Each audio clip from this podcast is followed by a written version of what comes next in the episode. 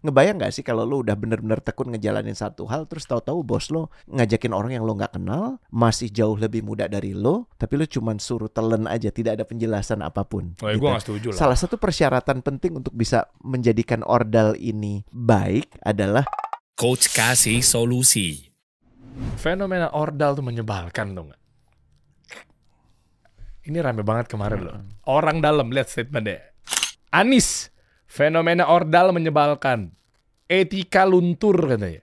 Ini sempat ramai kemarin mau nggak mau kita sebagai warga negara Indonesia melihat sempat ramai banget tiga capres debat pertama. Tapi bukan itu yang mau gue bahas. Kenapa? tapi soal itu dulu ya, sebentar sedikit ya. Anda Gua gua udah lama ya, gua udah lama nggak nonton perdebatan seasik itu sih, jujur ya, jujur. Ini ini cuma ini tolong diplomatis, tolong ini Be- beneran, gua- gua normatif nggak akan- ya. Ini nggak maksud guring ke mana-mana Gue ya. nggak akan giring kepada siapa pun, ya. Gue nggak akan. Gue cuman bilang bahwa obrolannya tuh asik banget, substansial banget, dan samber-samberannya tuh menurut gue Iya. gokil banget. Setara, sorry, lebih bahkan lebih seru dari World Cup. It- itu dari gue. But anyway, terus lu mau ngomong apa? Coach, Oke. Tapi bener, ka- kalau kita ngomongin kan tolong, sal- tolong salah satu- jangan, eh, eh, tolong jangan bahas itu. Oke, oke. Nggak, kita kan gini. Nggak, gini. Ki- ki- kita kan gini, eh, perkara banyak hal-hal yang kita lihat, tapi karena udah jadi satu kelaziman, udah hopeless gitu. Kebayang gak sih lo? Kayak kayak contoh, eh, Apa? kita udah tahu pasti deh kalau misalnya ada ya lo kan udah nggak dengerin musik gitu ya, udah nggak Hmm. nonton. Tahu ada namanya konser nggak? Jadi ada grup musik, katakanlah Viera atau apa. tahu, iya. Tahu kan ya? Tahu. Terus dia jualan tiket. Lo ngerti gak sih pas gue ngomong gini? Iya ngerti, udah. Paham iya, ya? Masih paham. dia dia jualan tiket gitu. Pasti kan ada ordal-ordal yang dengan tanpa upaya bisa langsung dapet tiketnya sebelum yang lain mulai Iya. ngantri. Yang kemarin sempat ramai pas Coldplay juga katanya ada. Makanya di Indonesia kan cuma sekali kan sehari kan. Iya. Sementara di Singapura dari tadinya dua, tiga, empat, akhirnya enam bro. Iya, iya, Kenapa? iya, Karena iya. menurut mereka beres. Itu satu. Dan yang kedua adalah, gue nggak tahu kenapa setiap family company Mm-mm. eh, itu kan identik banget deh. Cuma maksud gue gini, apakah ordal selalu negatif? Itu dulu deh. Enggak juga. Nah, makanya kayak misalnya ada Pak Salim, Mm-mm. ada Axton Salimnya. Mm-mm. Nah, maksud gua eh, apakah yang dinamakan dengan keluarga sama dengan ordal? Itu dulu tuh karena yang gak dipungkirin sekarang gini, kalau punya, gue coba kontradiktif ya. Iya. Kalau punya anak pinter, ini gue kasih tahu aja ya, yang gue paham nih di keluarga-keluarga gue punya usaha. Ini Cina nih, kita ngomong Cina dulu nih. Cina itu ada kalanya, saya harus sedikit eh, lu narsis. Cina? Ya ada Ada Cinanya, Cinanya. ada Cinanya. Heeh. Cina itu Iya em, juga ya. Nggak usah dibahas ke oke, langsung oke. ke Iya, iya. Sekarang eh, gue baru sadar. Iya juga Iya ya. juga kan. Iya bener. Iya, terus sorry sorry. Salfok, Ya salfok. Terus terus. Nah jadi itu kadang kalau di keluarga besar kami lah, besar lah ya, besar banget ya, itu uh, dia harus kerja dari bawah. Oh iya bener. Nah berarti kan bukan ordal, nggak harus keluarga kan? Karena ordal identiknya keluarga. Ini ramai debat kemarin, pasti ngarahnya kita tahu. Nih gue coba coba kontradiktif nih. Pasti kan Pak Anies bisa aja bisa saja ngarahnya kepada ke eh, calon-calon pasangan yang lain misalnya. I- itu kan udah jelas. Maksudnya gini, eh, kontekstualnya dulu hampir selalu Keluarga. nggak ada. Pasti orang tua sayang anak betul nggak? Iya. Iya kan? Tapi bentuk sayangnya itu yang kayak gimana kan? Hmm, Betul oke, ya. oke, oke. Ini penjelasan salah satu bentuk penjelasannya. Karena menurut gua kalau salah kaprah kayak makanya yang perusahaan keluarga lo itu yang Chinese itu Hmm. eh, menurut gua masih dalam konteks yang wajar bahkan bagus dalam memastikan ordal itu bukan secara negatif. Kenapa? Karena dia memberikan peluang yang sama untuk anak-anaknya dan merasakan anak-anaknya berproses sebelum akhirnya bisa menggapai posisi puncak. Oh ya. An- Pak Antoni Salim itu bahkan anak anak bungsu loh, Bro. Nah, Bukan iya. anak sulung. Nah iya kan. Pak Lim Swee Leong tuh punya tiga anak. Eh Hmm. sorry punya empat anak, Hmm. Iya kan? Anak lakinya ada tiga. Hmm. Nah Anthony Salim itu laki-laki bungsu. Padahal kalau hitung-hitungannya, mestinya kan yang sulung, Harusnya iya. harusnya. Hah. Tapi benar-benar diberikan ruang untuk yang benar-benar paling berkinerja. Jadi gini, lo lahir di mana kan nggak bisa milih. Iya. Lo ada di keluarga seperti apa kan nggak bisa milih. Mm-mm. Bahwa ternyata bapak lo konglomerat gitu ya, bapak lo punya usaha, artinya ya udah jelas lo punya ruang lebih terbuka. Tapi bagaimana lo memanfaatkan ruang yang lebih terbuka itu?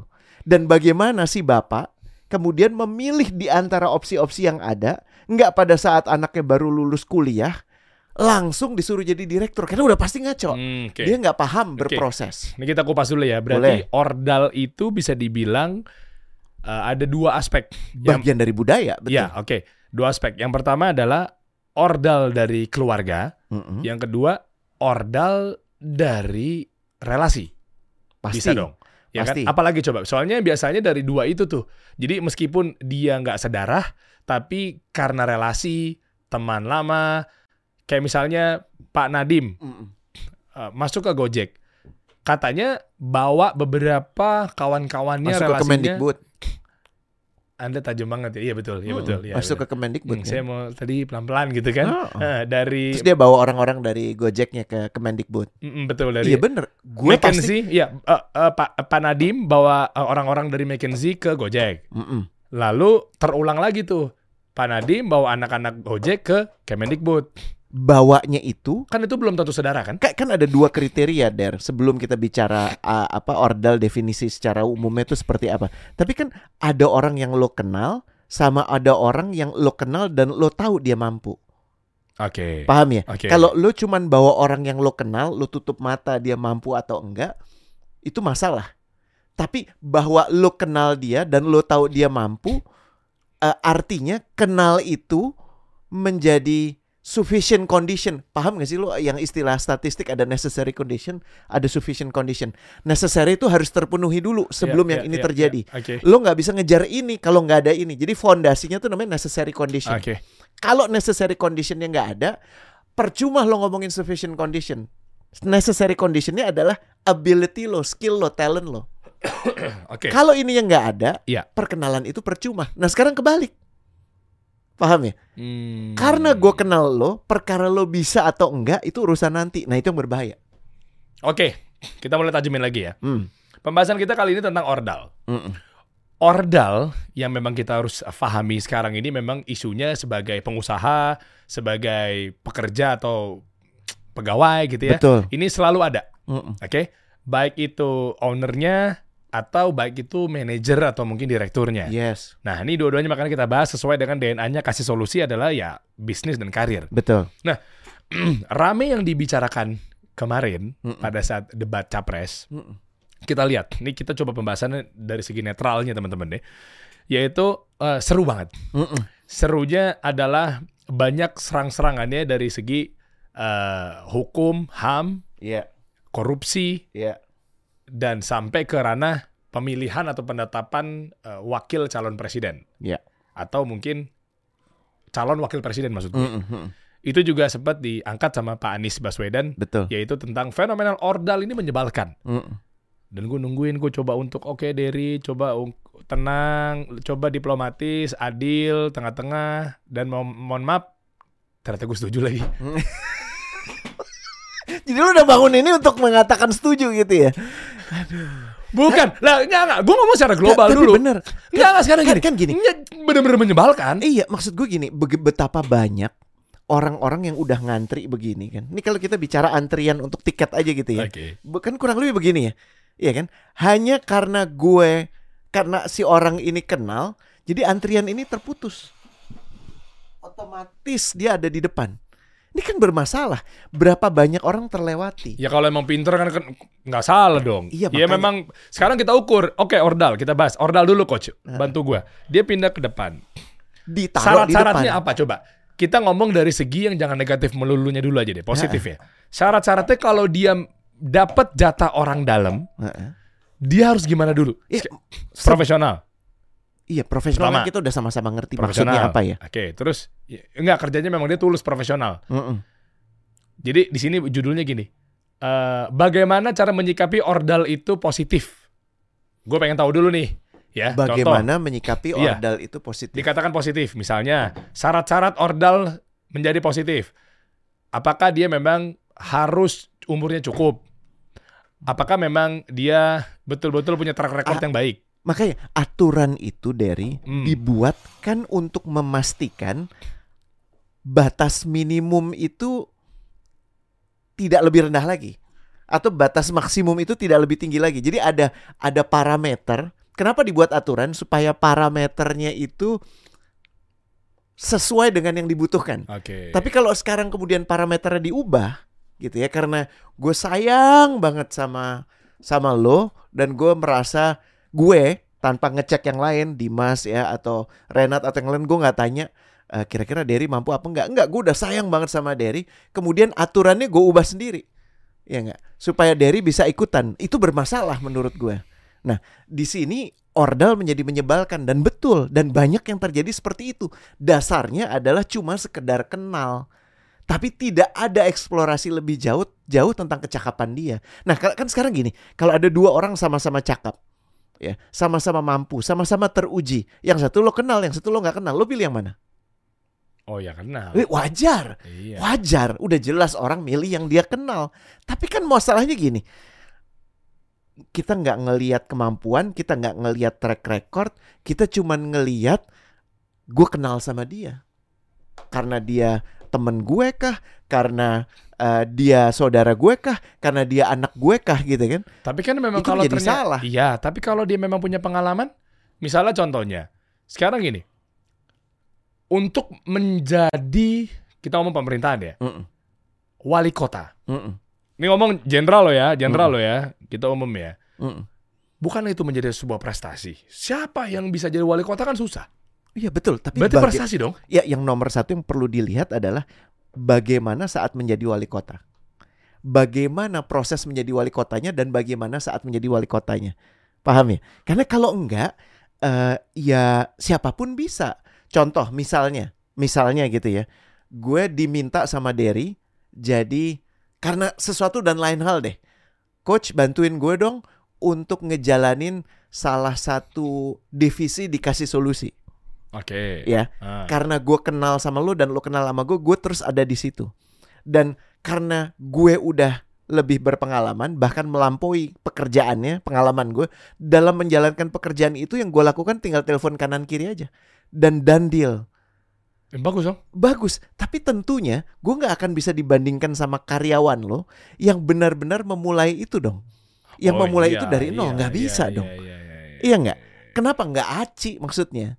Tapi kan Gitu. pekerjaan jadi kelar lebih cepat. Betul, kalau dilihatnya konteksnya pekerjaan dilakukan lebih cepat. Cuman kan ada satu hal yang tidak terjadi, yaitu bahwa sebenarnya yang dikerjakan ini di bawah kapasitas. Sebenarnya Hmm. Rene nggak ngerjain ini dong, Rene ngerjain yang lain. Ini pekerjaan jatahnya anak-anak ini. Hmm. Kenapa kok kemudian dia jadi kerewesan ke situ si Rene ini? Gitu. Demikian juga dengan pekerjaan-pekerjaan lain yang ada gitu. Dengan lo ada di pekerjaan itu, lo udah ngejalani dengan baik belum? Dan bagaimana ya lo dulu bisa mendapatkan pekerjaan itu? Itu kan jadi pertanyaan yang pertanyaan yang menarik Hmm. gitu. Kalau lo menja- kemudian jadi peker menduduki pekerjaan itu pun udah nggak pas, ya caranya udah nggak nggak benar, ya nggak sah dong untuk kemudian lo menghendaki pekerjaan-pekerjaan yang lain kurang lebih kayak gitu sih. Hmm. Gue dapat nih ya teman-teman nih. Riwah ya. Iya awalnya tadi gue coba untuk eh, berdebat sedikit gitu. Maksudnya gue agak lumayan agak kepanggil dan kecolek bahwa apakah iya setiap kata-kata ordal tuh selalu pasti negatif gitu. Maksud gue Sekarang gitu. iya. Iya sih memang. Sekarang, jadi iya. Sekarang gini, kita ibaratnya teman-teman nih ilustrasinya gini. Bayangkan ketika ada sebuah titik fokus Mm, menjalankan sesuatu. Melambangkan fokus kan kita begini ya. mm, Nah, kalau dipikir-pikir memang kalau kita berjalan berdasarkan fokus yang kuat, bahkan hukum yang berlaku mungkin di sebuah perusahaan atau bernegara sekalipun dia benar-benar lurus, jelas, tegak. mm. Nah, cuma yang jadi persoalan adalah ketika ini menjadi tumpul Mm.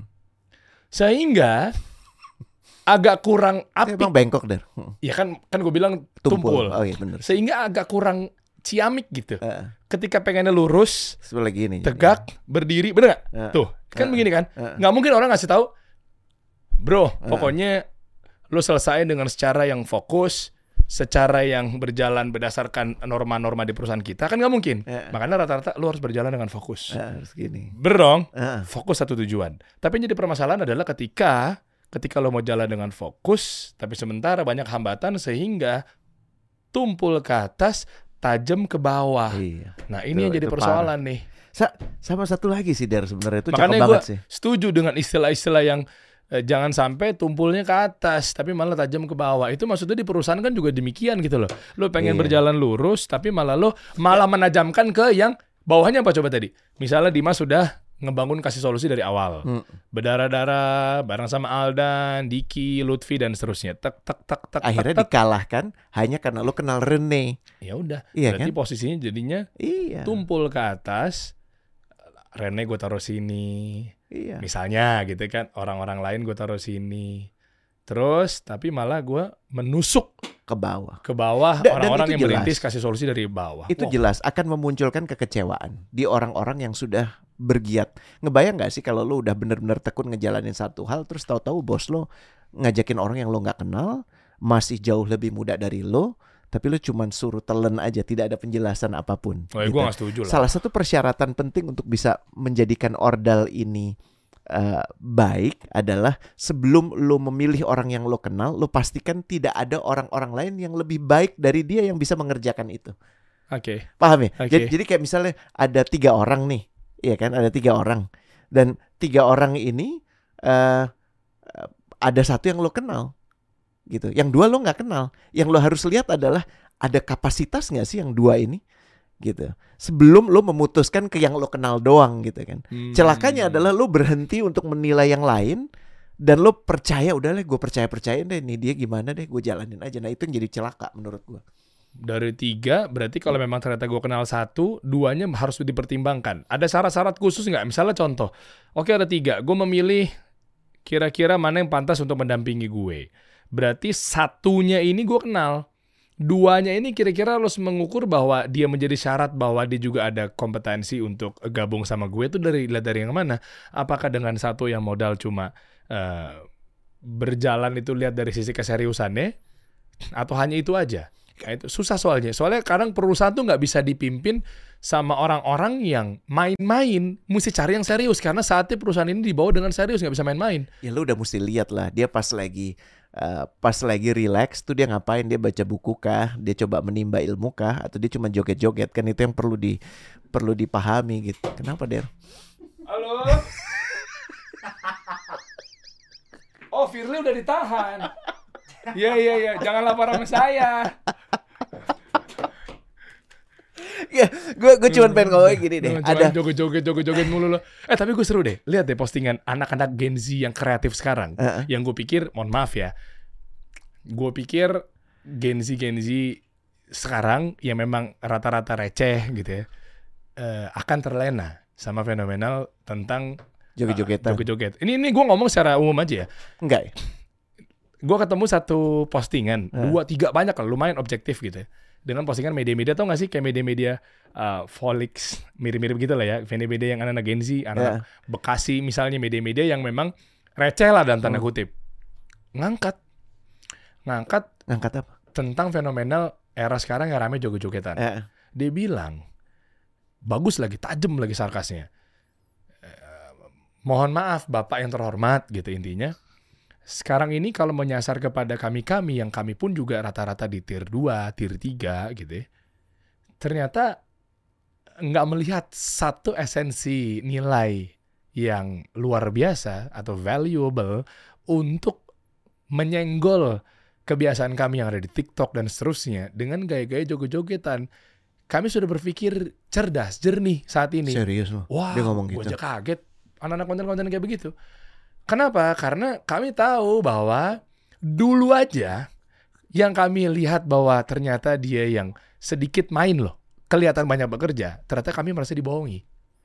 Hmm, Ngerti nggak paham clue-nya? paham Kita tahunya kan dulu kan kayaknya eranya dari mulai Pak Harto sampai Pak Jokowi kan kayak serius semua. iya iya iya Itu aja yang kelihatan sedikit aja minim dia main main tanda kutip ternyata dia ngerasa bahwa kayak gue ditipu selama ini Nah, Iya. Terus dia kasih lagi statement gimana kalau dibalik porsinya majoritinya yang main-main? Nah, Iya. akhirnya mereka begitu gue lihat ini gue ada ntar gue tunjukin postingan deh. Ternyata malah kelihatan dari seperti ini udah nggak work mau sebenarnya. dibawa ke mana gitu loh. Nah, itu itu sebenarnya kilas balik mengenai di perusahaan juga demikian. Ketika ada orangnya memang kesannya hahaha hihi juga hati-hati teman-teman. Yang niatnya anda ingin menjadi satu uh, pelembut hati satu menjadi teman hidup kan nyata begitu tuh. Iya, Tapi nyatanya malah jadi motivator. jadi motivator tapi Hmm. malah jadi kayak apaan sih gitu. Heeh. Gue nggak tahu deh. Itu gimana kalau untuk di perusahaan? Kan, kan gini yang yang kalau di perusahaan itu eh, perusahaan mesti stay true to their mission. Oke. Kasih solusi kan tujuannya bukan cuman make profit. Oke. Sebagaimana yang namanya eh, mobil itu tujuannya bukan cuman isi bensin, betul kan? Mm, Oke. Mobil itu tujuannya untuk nganter lo dari satu titik ke titik lain. Nah, Hmm. tentukan dong titiknya. Perusahaan juga sama, ya kan? Nah, misi itu membutuhkan orang-orang serius yang dipilih secara serius untuk bisa menjalankan organisasi secara serius, Oke. gitu. Karena kalau enggak, apalagi kalau dipilihnya dengan tidak serius, kenapa gue bilang nggak serius? Karena untuk mengedepankan orang yang gue lebih kenal. Iya. Ya. Itu. Satu yang paling bahaya, Der. Iya. Rasa ketidakadilan itu muncul. Sehingga orang-orang yang mestinya bisa lo andalkan untuk menjadi gacoan lo, untuk bisa jadi jagoan lo menjalankan organisasi supaya nggak semuanya bergantung ke lo, akhirnya akan menilai gini. Nih bos gue si Derry ini aneh juga ya. Kenapa kok yang dipilih orang-orang yang yang yang ya udah jelas nggak guna ya hanya karena dia baru kenal Terus gue kalau gitu nggak ada harganya dong. Paham ya? Orang-orang yang udah lama berkecimpung di situ dan terutama orang-orang terbaiknya akan keluar, akan mental. Jadi organisasi itu akan dipenuhi oleh orang-orang yang nggak punya pilihan lain ada di organisasi itu. Oke. Dengan artinya menerima ordal ya udah nggak apa-apa, yang penting gue masih dapat kerjaan. Nah, bisa bayangkan bagaimana organisasi ini bisa bersaing dengan organisasi lain. Bagaimana perusahaan ini bisa bersaing dengan perusahaan lain. Bagaimana bangsa ini bisa bersaing dengan bangsa lain. Kalau isinya adalah orang-orang yang ya itu tadi ordal yang nggak benar, ordal yang dipilih sekedar karena gue lebih milih dia dah gitu. Gue nggak peduli, yang penting gue milih dia. Kayak nggak ada yang lain yang lebih baik. Jadi ketidakadilan itu yang menurut gue flavornya paling buruk. Bukan cuma flavornya paling buruk, Oh. efeknya paling buruk. Ya, dan efek yang lebih parah lagi tau nggak apa? Tuh? Bayangkan kalau kasih solusi melakukan ini, close the door melakukan ini, semua melakukan ini dengan segala hormat. Ini cara paling efektif membuat industrinya jadi nggak relevan, bener gak sih? Hmm. Akhirnya lo akan nggak akan ada lagi diskursus, semua akan ya udah menurut bapak gimana? Iya maaf ya, jadi kayak stasiun TV yang ada di bilangan Senayan itu kan yang gue nggak harus sebut kan, Mm-mm. betul nggak? Hmm. Kenapa? Karena proses pembiaran yang berlangsung lama. Nggak ada lagi orang yang bisa mengemukakan pendapatnya. Kenapa? Karena bos gue cuman mau denger orang yang dia kenal. Oke. Karena atasan gue cuman mau ngangkat orang yang bisa ngomong, cuman bisa ngomong iya sama dia. Iya. Karena tuan gue nggak bisa mendengar kata tidak. Gue jadi keinget tadi barusan lo mention close the door. Eh. Gue banyak belajar dari Om Deddy Kobuzer mengenai sepertinya ini nyambung dengan pembahasan kita fenomenal ordal. Hmm. Kenapa? Karena gue setuju sama Om Deddy Kobuzer. Hmm. Ketika ada statementnya gue tanya, Om, kenapa podcast lo itu yang studio lama diisi sama Pras Teguh? Iya betul lah Dim ya, Pras Teguh kan nge-host di sana. Hmm. Jadi di situ ada banyak, ada ya kalau disebutkan pasti kan yang sering mampir kan banyak ya, ada Hmm. Oza Rangkuti, Uus, Hmm. apalagi sih Tretan Muslim dan lain sebagainya. Salah satunya adalah Pras Teguh. Gue nanya, kan lu bisa pakai yang ini om, gue sebut nama. Mohon maaf gue nggak bisa sebutin lah ya. Kenapa nggak pakai yang ini apa ini yang yang ini? Kenapa? Karena kan satu udah sering muncul, Hmm. dua akan membantu exposure lu juga, tiga dia terkenal gitu, dan empat memang ya orang dalam kan pasti kan lu juga sama dia juga deket gitu. Hmm. Dia bilang orang dalam, nggak gitu dari cara mainnya. Hmm. Sekelas Deddy Kobuzer nih. Nah, sehingga gue tanya, kenapa Pras Teguh? Dia bilang, gue pakai ilmu Hmm. dan gue objektif. Hmm. Oke? Kenapa Pras? Nah, lu aja justru malah bertanya. Bahkan kalau dipikir-pikir, malah Pras Teguh Pilihan yang terbaik. satu. Karena Kedua. udah melalui proses yang Iya. objektif Nah, dan dan yang ada ketiga, ilmunya. iya betul ada ilmunya. Bahkan kalau mau ditambahin lagi, nggak lebih terkenal dibanding yang sebelumnya yang gue sebutin. Iya. Kenapa om? Nah ternyata dia bilang, kenapa dia terbaik? Karena lihat behaviornya penonton. Kalau gue kasih ini, nanti nggak bisa nge-grab market yang ini. Hmm. otomatis orang yang sebelah sini dia akan ngeliat dari sini. Nah, menurut gua rata-rata nilai 7 atau 8 meskipun nggak memuaskan, misal gitu ya. akhirnya ngelihat makanya gue agak lihat bahwa oh berarti gue makin positif dan gue ngukur teman-temannya Om Deddy berarti keren-keren semua sangat jauh dengan orang dalam pas gue pikir-pikir lagi oh ternyata mungkin jangan-jangan belum tentu. Bisa jadi yang dekat sama Om Deddy juga ada yang bermain dengan orang dalam. Makanya gue kadang ngelihat nggak melulu ternyata orang-orang yang ada bersamanya itu sangat jauh dengan orang dalam. Ternyata balik lagi ke orangnya. Ya Balik ke orangnya bagaimana menakar. soalnya adanya misalnya gue temenan sama ABC belum tentu juga si ABC Itu orang dalam. ah. Ka- Kan gini, eh, kalau lo gi- gini gini, secara kolektif gitu ya. Derry punya gua gua menyebut ada teman, ada sahabat supaya ini ini gua tahu bodoh banget pem- pemisahan ini. Tapi teman tuh yang sembari lalu. Tapi sahabat tuh yang Eh, ya, begini. oke oke oke. ya. Gue gue memberanikan diri menyebut salah satu sahabat lo karena lo gue juga ngeliat lo sebagai sahabat gue. siapa Lo, Derry Oh, dan oke, Rene oke, gitu ya. oke, Kenapa? Karena walaupun kita mungkin ketemu seming sepekan sekali, kita nggak selalu ketemu. Tapi Ya. ada hal-hal yang membuat kita bisa sangat terbuka untuk ngomong there difficult conversation itu bisa terjadi. Hal Iya. sulit itu bisa terjadi. kadang kita Masih ingat beberapa obrolan sulit yang kita lalui bersama gitu kan? Iya. dalam proses ini dan orang-orang di luar sana mungkin nggak paham bahwa ini terjadi. Tapi kan ada proses, Hmm. betul ya? Gue orang dalam kasih solusi nggak? Iya. Iya. Tapi kan bukan berarti ke orang daleman ini memungkinkan gue semena-mena melakukan apa pun itu. Iya. Tiba-tiba gue bawa anak gue, der tolong jadiin dia direktur dong dikasih solusi. Itu kan bermasalah jadinya. Yang minta bermasalah, ya. Ini tadinya yang bermasalah cuman gue nih minta. Tapi yang juga bermasalah adalah lu saat Oh. menerima anak gue yang udah jelas belum punya kesiapan. Ada tiga masalah ya. Satu lagi, yang bermasalah terakhir tau gak siapa? Siapa? Anak gue sendiri yang memberanikan diri untuk masuk sekedar karena pertemanan dan dia tahu dia nggak mampu. Gila ternyata ordal sampai toxic banget ya. Iya, ada tiga. Eh, lagi. Pengusulnya Hah, bermasalah, penerimanya bermasalah, pelakunya, penikmatnya bermasalah. Tiga-tiganya masalah. Iya lagi. Dan itu membuat semuanya organisasi itu, bisnis itu jadi nggak efisien, jadi nggak kompetitif.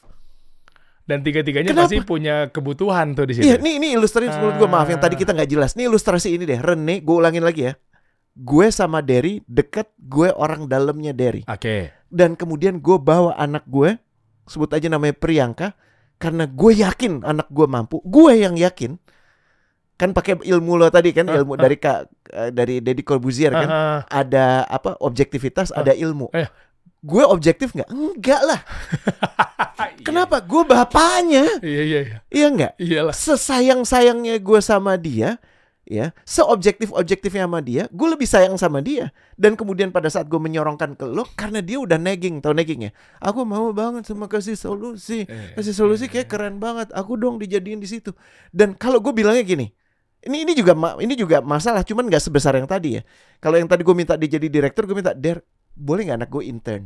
Masih masih acceptable.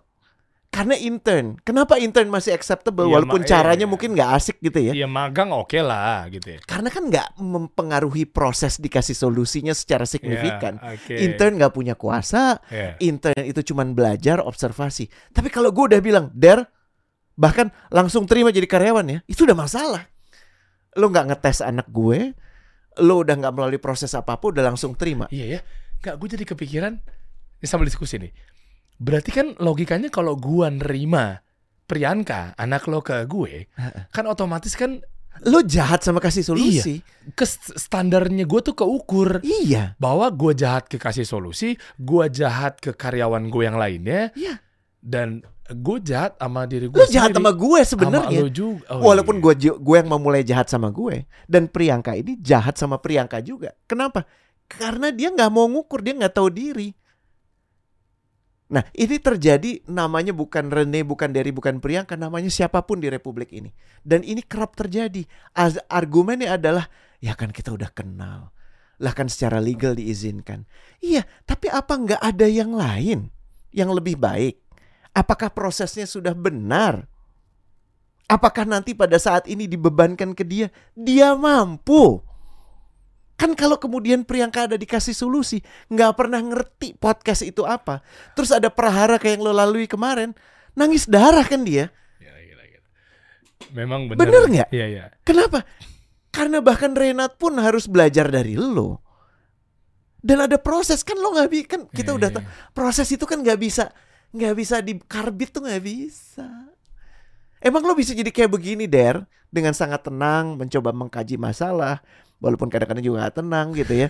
Apalagi dengan badan lo yang udah 38 kilo dan Eh, terus nggak, lebih ada, gua Tapi- apaan? Tapi ujungnya kan gini, ada ada layer upon layer of experience. Tapi kalau layer of layer of experience, pengalaman-pengalaman yang lo bangun selama ini, lo hancurkan dengan mudah hanya karena ingin nyenengin gue, Gile. itu problem dong. Sekarang gini nih, gue jadi inget fenomenal tentang manusia terbaik di muka bumi yang pasti masuk surga gitu ya. Masya Allah. Nabi Muhammad Shallallahu Sallallahu Alaihi Wasallam gitu ya. Mengenai fenomenal orang dalam, ternyata bahkan kalau teman-teman sadar, ya sepakat. Kalau gue udah ngomong gini, gue tahu pasti anda insya Allah nggak akan pernah mencelanya karena Mm-mm. orang manusia terbaik seperti ini kan Siapa yang berani Ya, mencela? oke. Nah, gue rasa gue yakin setuju dengan tentunya harus perlu dikaji. Gue pasti pakai eh, kisah yang sahih gitu. Nggak, nggak, nggak mungkin dilarang berdosa atas nama Rasul SAW gitu kan. Eh, suatu ketika gue pernah dapat dari guru gue ceritanya gini. Tentang beliau orang dalam. Ada. Gue jadi inget nih coach. Gimana gimana? Wah, Masya Allah. Jadi waktu itu ketika beliau bersama para sahabatnya gitu kan. Hmm. radhiyallahu anhum ajmain. eh berjalan lah. Bisa dibilang safar yang jauh lah. Oke. Ya bisa dibilang mungkin udah hijrah dari kota ini ke kota inilah kasarnya Hmm. seperti itu. Terus jalan jauh gitu terus tiba-tiba minta ditunjukin jalan. Biar tidak sesat. Hmm. Di situ ternyata sudah ada yang namanya intrik-intrik orang dalam. Oh. Oke. Namun cerdasnya. Baginda kita Nabi Muhammad SAW ketika melihat bahwa pakai fulan aja dia dari kubu kami, dia dari orang yang memang pilihan kami dan juga muslim. Hmm. Dapat ya poinnya ya? Mhm. Kenal juga misalnya dan seterusnya. Ditunjukin jalan, jalan, jalan, jalan, set. Qadarullah wa masyafal, nyasar. Hmm. Luar biasa kan? Hmm. Wah, gimana nih? Hmm. Rasulullah SAW bawa langsung kasih sabdanya, kasih perkataannya luar biasa. Serahin sama ahlinya, tunjuk orang yang udah tepat, biar kita cepat nyampe lokasi. Kurang lebih begitu ya, teman-teman ya. Hmm. Kisahnya. Hmm.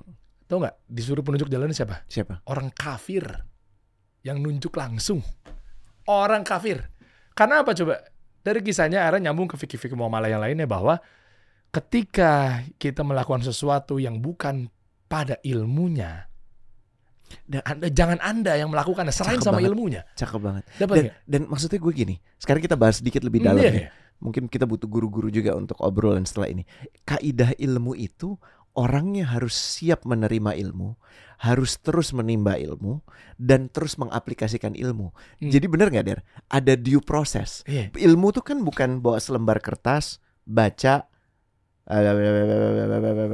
amin gitu kan? Iya, iya. Bukan gitu aja kan? iya, iya. Tapi dia memang ada proses yang tidak bisa di di tidak bisa dipercepat proses yang memang harus melalui kan untuk bisa orang itu tahu jalan tadi itu kan artinya emang dia orang sono Memang yang orang hari-hari udah melakukan perjalanan itu pengalaman, Nah. memang kompeten, memang dia paham jadi medan emang bisa itu. dikarbit Nggak bisa. Makanya ketika dia ngelihat bahwa kayak dia kan teman kita, gue Udah percaya dia juga bisa nunjukin jalan kita di perusahaan yang sebelumnya misalnya gitu. Lu bayangin sampai dia orang sono, ilmunya kuat dan lebih menohoknya apa coba? Beliau nunjuknya ke orang, kafir. Terus maksudnya membuktikannya apa? Seakan-akan dia balikin kan. Istilahnya, Iya. ya ini dia orang kafir. Dia nggak kita kenal. Kita nggak tahu dia siapa. tapi kita tahu dia bisa mengantar Ih, karena memang udah porsinya, memang Hmm. udah ilmunya di situ. Nyampe. Dia punya ilmu tentang navigasi. uh, gue gue jadi inget begini sih? gue inget di sisi lain dari cerita itu sih Dar ancaman justru Apa tuh? apabila kita menyerahkan pekerjaan kepada orang yang bukan ahlinya hanya karena sekedar itu saudaranya, itu anaknya, itu temannya, tinggal tunggu waktu kan. Iya. Nggak Malah bisa, petaka akan terjadi. Nggak bisa. Maksudnya ini Tersesat itu tadi. tersesat. Ini multi makna ya. Maksudnya ini perusahaan juga kayak gitu atau apa pun itulah. Kita lihat bahwa Iya. ini batasannya baru hanya manusia biasa bahkan eranya nggak berdampingan dengan para sahabat, terus menjadi tolak ukur bahwa eh masukin orang ini tenang, percaya. Tapi ini levelnya udah level di para sahabat yang segala macamnya yang udah menentukan satu arah nih harus ya logikanya mungkin kalau dengan tujuan jalannya aja bisa nyasar-nyasar oke lah. Iya. Ini skalanya lebih penting bawa nama perusahaan dan juga bekerja untuk negara misal. Hmm. Terus main-main lah kan kocak ya. Hmm. Ini cuma sekedar jalan. Hmm. Bahkan Rasul di sini perkara jalan pun nggak apa-apa deh. Istilahnya kan toh juga yang penting kita nyampe gitu ya, agak Iya. lama dikit. Nggak ada urusan, ahlinya harus yang bawa kita. Bayangkan ketika jalan aja, gue tahu kenapa misalnya para sahabat apa segala macam menganggap bahwa ini hal penting. Berapa banyak waktu yang kebuang? Mungkin di situ harus berdagang, Oh, iya. mungkin di situ harus beribadah. Berapa Dan banyak waktu? kalau ada 100 orang tersesat 100 satu jam artinya Oh, nanggung. tersesat ada 100 jam produktif yang tersesat. Nyambung ke materi lo yang waktu pekan lalu kan, Iya. hilang. Iya. Berapa banyak kita mengalami kezoliman? Akhirnya mau ke mana itu arahnya tuh perusahaan atau mungkin bangsa dan seterusnya. Itu Ya. sih makanya nyambung ke fenomenal ini juga banyak kisah-kisahnya. Artinya memang uh, ordal ini bukan sesuatu kewajaran. Kita tidak boleh melihat ordal ini sebagai satu kewajaran. Iya. Ini harus dilawan dalam berbagai bentuknya. Gitu. Yang paling gampang kalau kita melihat yang tidak tepat dan kita punya kedekatan dengan orang itu ya obrolin. Pak, kayaknya ada contoh lah, ada orang lain yang lebih tepat deh, Pak. Pak, ini kayaknya dia ngerti jalan, Pak, yang Bapak baru tunjuk. Peta aja nggak bisa, Pak. Ya, dia peta aja nggak bisa baca. Dia butuh wes, Pak. Di sini nggak ada sinyal masuk gitu kan. Iya, iya. Iya kan? Oh, astagfirullah. Bukan Israel ya. Iya kan? Iya, iya, iya. Dari sih. Iya, Iya kan? iya, iya. Iya kan? Bahkan masalahnya yang Bapak tunjuk juga nggak bisa bedain, Pak. Antara asam Utara folat sama asam sulfat.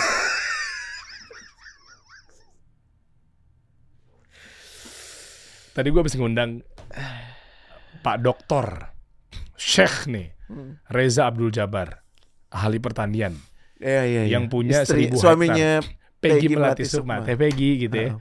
Tadi uh, Bang Reza gue Hmm. undang. Gue nanya, dia ngejelasin mengenai dairy, eh, Hmm. susu kan, susu sapi apa segala macam. Hmm. Apa fenomenalnya gitu kan? Artinya beliau nyebutin tuh beberapa brand, ada Prenagen, Enmam apa segala macam. Nanti akan ke sana, monetize begini apa segala macam. Ya New Zealand kita terbesar di sana tuh memang oh, luar biasa. Hmm. Terus gue nanya, oh susu-susu tadi tuh berarti kan ada apanya nih? Gue mau nanya, kan kadang di depan Prenagen ada tulisannya asam folat kan? Mm-mm. Gue nanya, sebenarnya bedanya apa? Gue beneran nanya, memang gue gak masuk tendensi ke mana-mana. Kalau nggak percaya sih, Iya gue gue tuh nggak pernah ngeliat lu punya tendensi sama sekali. Iya, yang punya iya. tendensi tuh gue kan gue makanya yeah. sarkas gitu kan. terus gue nanya, gue bilang, bang, coba lo jelasin antara bedanya itu apa? Karena penting bagi Hmm. ibu hamil. Mm. Gue digas, digas tuh maksudnya kayak Dimarahin. dimarahin, dimarahin dalam arti bukan ke gue, tapi bagi orang yang masih berpikir seperti itu, dimarahin gue gini, gila ente jangan sembarangan. Ini asam folat sama asam sul. Lah bener, bener Be- gue. bedanya apa sih? Yang satu buat ibu hamil, yang satu buat aborsi. Mati nggak? Lah Allah kuat. Gue langsung lemes, makanya gue diomelin tanya Dimas. Nggak bisa nih buat abrasi, aborsi, nanti nggak jangan ngawur kalau ngasih edukasi. Ih, Lihat. ngeri ya. Lihat ya, sama-sama urusannya bayi, sama-sama urusannya nyawa. Yang satu buat menyehatkan kandungan, yang satu buat menggugurkan kandungan. Bayangkan ketika materi itu keluar ke target audiens yang lagi disasar. Enggak, ini cuma sedikit edukasi aja. Maksudnya mengenai seperti ini ya berarti lagi-lagi serain sama ilmunya. Allah lindungi kita dari kesalahan-kesalahan yang kayak begitu ya, Bahaya, yang bisa mencelakakan banyak orang. Ya, sekarang gini, ada yang nangkap langsung. Ibu-ibu. Ini gue ngomong global ya, gue nggak Hmm. bilang ke mana-mana ya arahnya ya. Hmm. Oh gitu kak, catat kan? Mm-mm. Nyuruh suaminya beli kan? Beli asam sulfat. Diaduk kan ke air. Naudzubillah, naudzubillah. Diminum, aborsi, gugur tuh bayi. Wah hati-hati men. Maksud gue ini hal yang serius loh tentang ilmu. Bener gak? Iya makanya nanya sama ahlinya. Dan terakhir kayaknya Der, ya supaya kita nggak kepanjangan nanti kita bermasalah lagi kalau kepanjangan kan Der. Halo, iya Iya. Pak Firly.